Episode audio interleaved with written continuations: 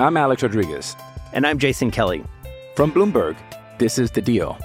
Each week, you'll hear us in conversation with business icons. This show will explore deal making across sports, media, and entertainment. That is a harsh lesson in business. Sports is not And, uh, as simple you know, I- as bringing a bunch of big names together. I didn't want to do another stomp you out speech. It opened up so many more doors. The show is called The Deal. Listen to The Deal. Listen to The Deal on Spotify. With threats to our nation waiting around every corner, adaptability is more important than ever. When conditions change without notice, quick strategic thinking is crucial. And with obstacles consistently impending, determination is essential in overcoming them. It's this willingness, decisiveness, and resilience that sets Marines apart. With our fighting spirit, we don't just fight battles, we win them. Marines are the constant our nation counts on to fight the unknown. And through adaptable problem solving, we do just that. Learn more at marines.com. Instant Reaction Podcast, HawkeyeNation.com. Andrew Downs with you on a beautiful Black Friday. In heaven, there is no beer. That's why we drink it here. I hope you're having one with me. And, you know, we just need to evaluate where Iowa is as a football program. Those were the words from then athletic director at Nebraska, Shawn Eichorst, uh, six years ago as they fired their coach, Bo Pelini. And since then, Nebraska has not beaten Iowa on the football field. Six in a row for the Hawkeyes. The Heroes Trophy stays in Iowa City. Scott Frost goes 0 3 against Kirk Ferentz, moves to 0 3 against Kirk Ferentz, and uh, and Iowa gets their fourth win in a row this season, moves to 4 and 2 on the season, and continues this. Uh, this kind of upswing after the the disappointing start to the 0 and 2 uh, start to the season. This has been uh, this was an up and down day. There's no doubt about it. Felt pretty good early in the game. Didn't feel that good uh, in the middle part. What you know, when they they started to score when Christian McCaffrey's little brother came in. And when Nebraska took the lead in the uh, the third quarter, felt real bad. And then Iowa was able to kind of turn it around. And, and defensively, they really stepped up and stood up and made some big stops, got some big turnovers, and offensively did what they needed to do. Tyler Goodson got going. The offensive line made some holes for him. He started to run a little more with a little more purpose, I think, in the second half. And you saw him get up over 100 yards for the day. So that was really nice to see.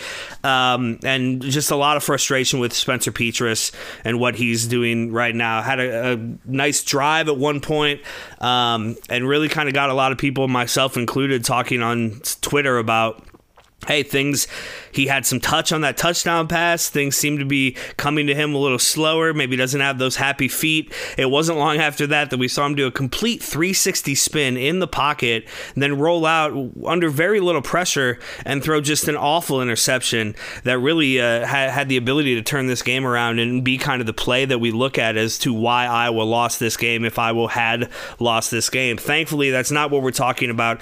And the Spencer Petras question, which will certainly be a conversation moving forward here. Um, I'm Alex Rodriguez. And I'm Jason Kelly. From Bloomberg, this is The Deal. Each week, you'll hear us in conversation with business icons. This show will explore deal making across sports, media, and entertainment. That is a harsh lesson in business. Sports is not And, as uh, you simple know, I- as bringing a bunch of big names together. I didn't want to do another stomp you out speech. It opened up so many more doors. The show is called The Deal. Listen to The Deal. Listen to The Deal on Spotify. it's not something that we is it urgently needs to be talked about today as we can just kind of enjoy the win and uh, and look ahead to to where things are going. Talking about Spencer Petras 18 to 30 193 yards a touchdown and an interception. Um, but again that just doesn't really tell the whole story. He had several throws that he missed and looks several throws that he missed, several open looks that just weren't there. Um, he, just wasn't able to make the throws and started seeing ghosts for a little bit out there. It, it wasn't great. And when the Iowa running game wasn't doing great early on, or at least wasn't finding the holes, um, it really made you feel worried about where this offense was going to find enough points to win this game. Sam LaPorta had a nice game though. He had five catches, uh, 38 yards. Smith-Marsette three catches for 44. Uh, Brandon Smith three catches. He had a couple of drops that were uncharacteristic for him. Uh, Goodson a couple of catches out of the backfield. Tyrone Tracy got his first touchdown as a Hawkeye, a six yard catch on that nice throw from Spencer Petras in the first quarter to put Iowa up to uh, 10 to nothing. Nebraska had a couple of quarterbacks. Martinez was the uh, the more effective of the two. Not at first. He didn't play well the first couple of drives. They brought in uh, Luke McCaffrey and, and, he led them down for a couple of field goals. But then Adrian Martinez came back in, really settled down, hurt Iowa a handful of times with the run, and you know just uh, played played okay. Not not Heisman caliber, but he played okay. He played good enough to give his team uh, at least a, a, chance to win. Um, not able to to do so as Iowa, especially late in the game. There, uh, really put some pressure on him, got him out of the out of the pocket, and um, of course the Chauncey Golston forced fumble or interception that VanValkenburg had. I guess I don't know how they have statistically put that. I don't think the ball ever hit the ground, but I do think it was probably a fumble. Uh, looking at the defense, who. Again, other than a couple of drives, had had another good game. Nick Niemann, 12 tackles. I think he had 17 last week and so 12 this week uh, leads the team again. Matt Hankins with nine tackles, uh, and Jack Campbell eight tackles, two for loss, and just some speed that maybe we hadn't quite seen from him yet. He he attacked the ball and, and came up and made a couple of really big hits there in the second half that were really nice to see. He's he's really coming into his own. Daviyon Nixon had another big game, three tackles for loss, eight total tackles, and he's just a monster. He's a force. There were a lot of times where I wasn't able to get much of a pass rush and wasn't able to put much pressure on the Nebraska quarterback, but when they were able to, for the most part, they were able to uh, to really capitalize on it, and that was nice to see.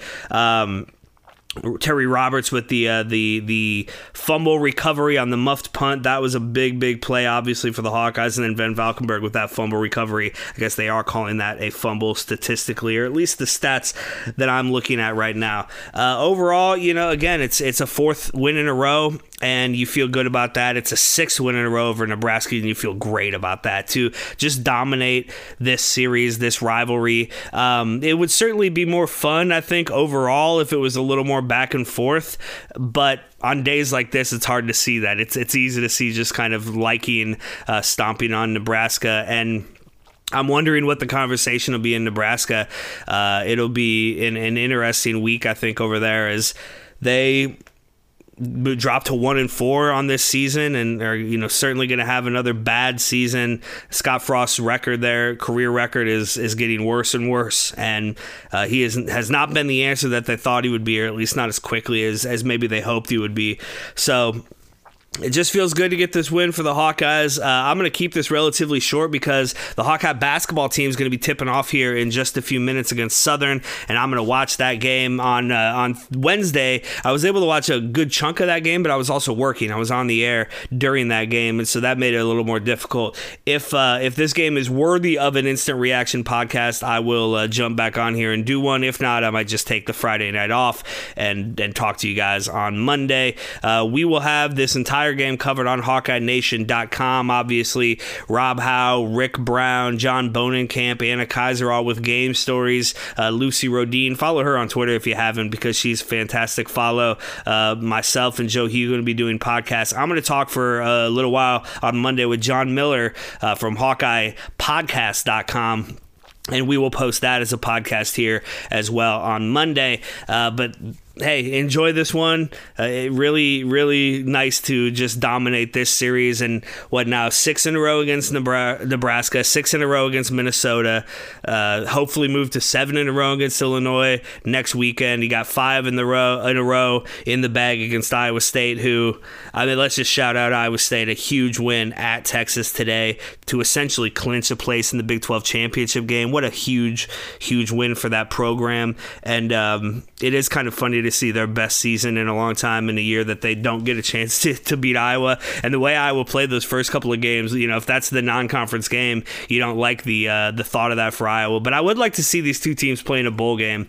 Uh, I don't know if that's a, a realistic thing. I know it's something that's talked about here in Des Moines sometimes, but who knows if that's if that's actually something that'll happen. If it were though, I think that'd be fun. I think it'd be cool to see. I'd like to see which team is better this year uh, because both teams seem pretty good right now. Uh, the Hawkeyes, again, not a real pretty win, but a win nonetheless, and a move to four and two on the season. Two games left in the regular season. You know, after starting zero and two, obviously, if you can get to six and two, that's an incredible feat. To, to rattle off six straight Big Ten wins uh, would be amazing, and I think it's it's there for the Hawkeyes to do so. Wisconsin's a good team, and and they will be a good team, but they will have played so many fewer games than Iowa by that point point. They just had a, a cornerback, Wildgoose, uh, opt back out to the NFL. I wonder if more guys will do that.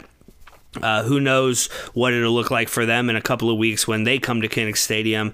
Uh, but we will worry about that when we get there. For now, we're going to celebrate this and we're going to turn on the Hawks and watch uh, watch them tip off against Southern. Go Hawks! Thank you for listening. Have a good weekend.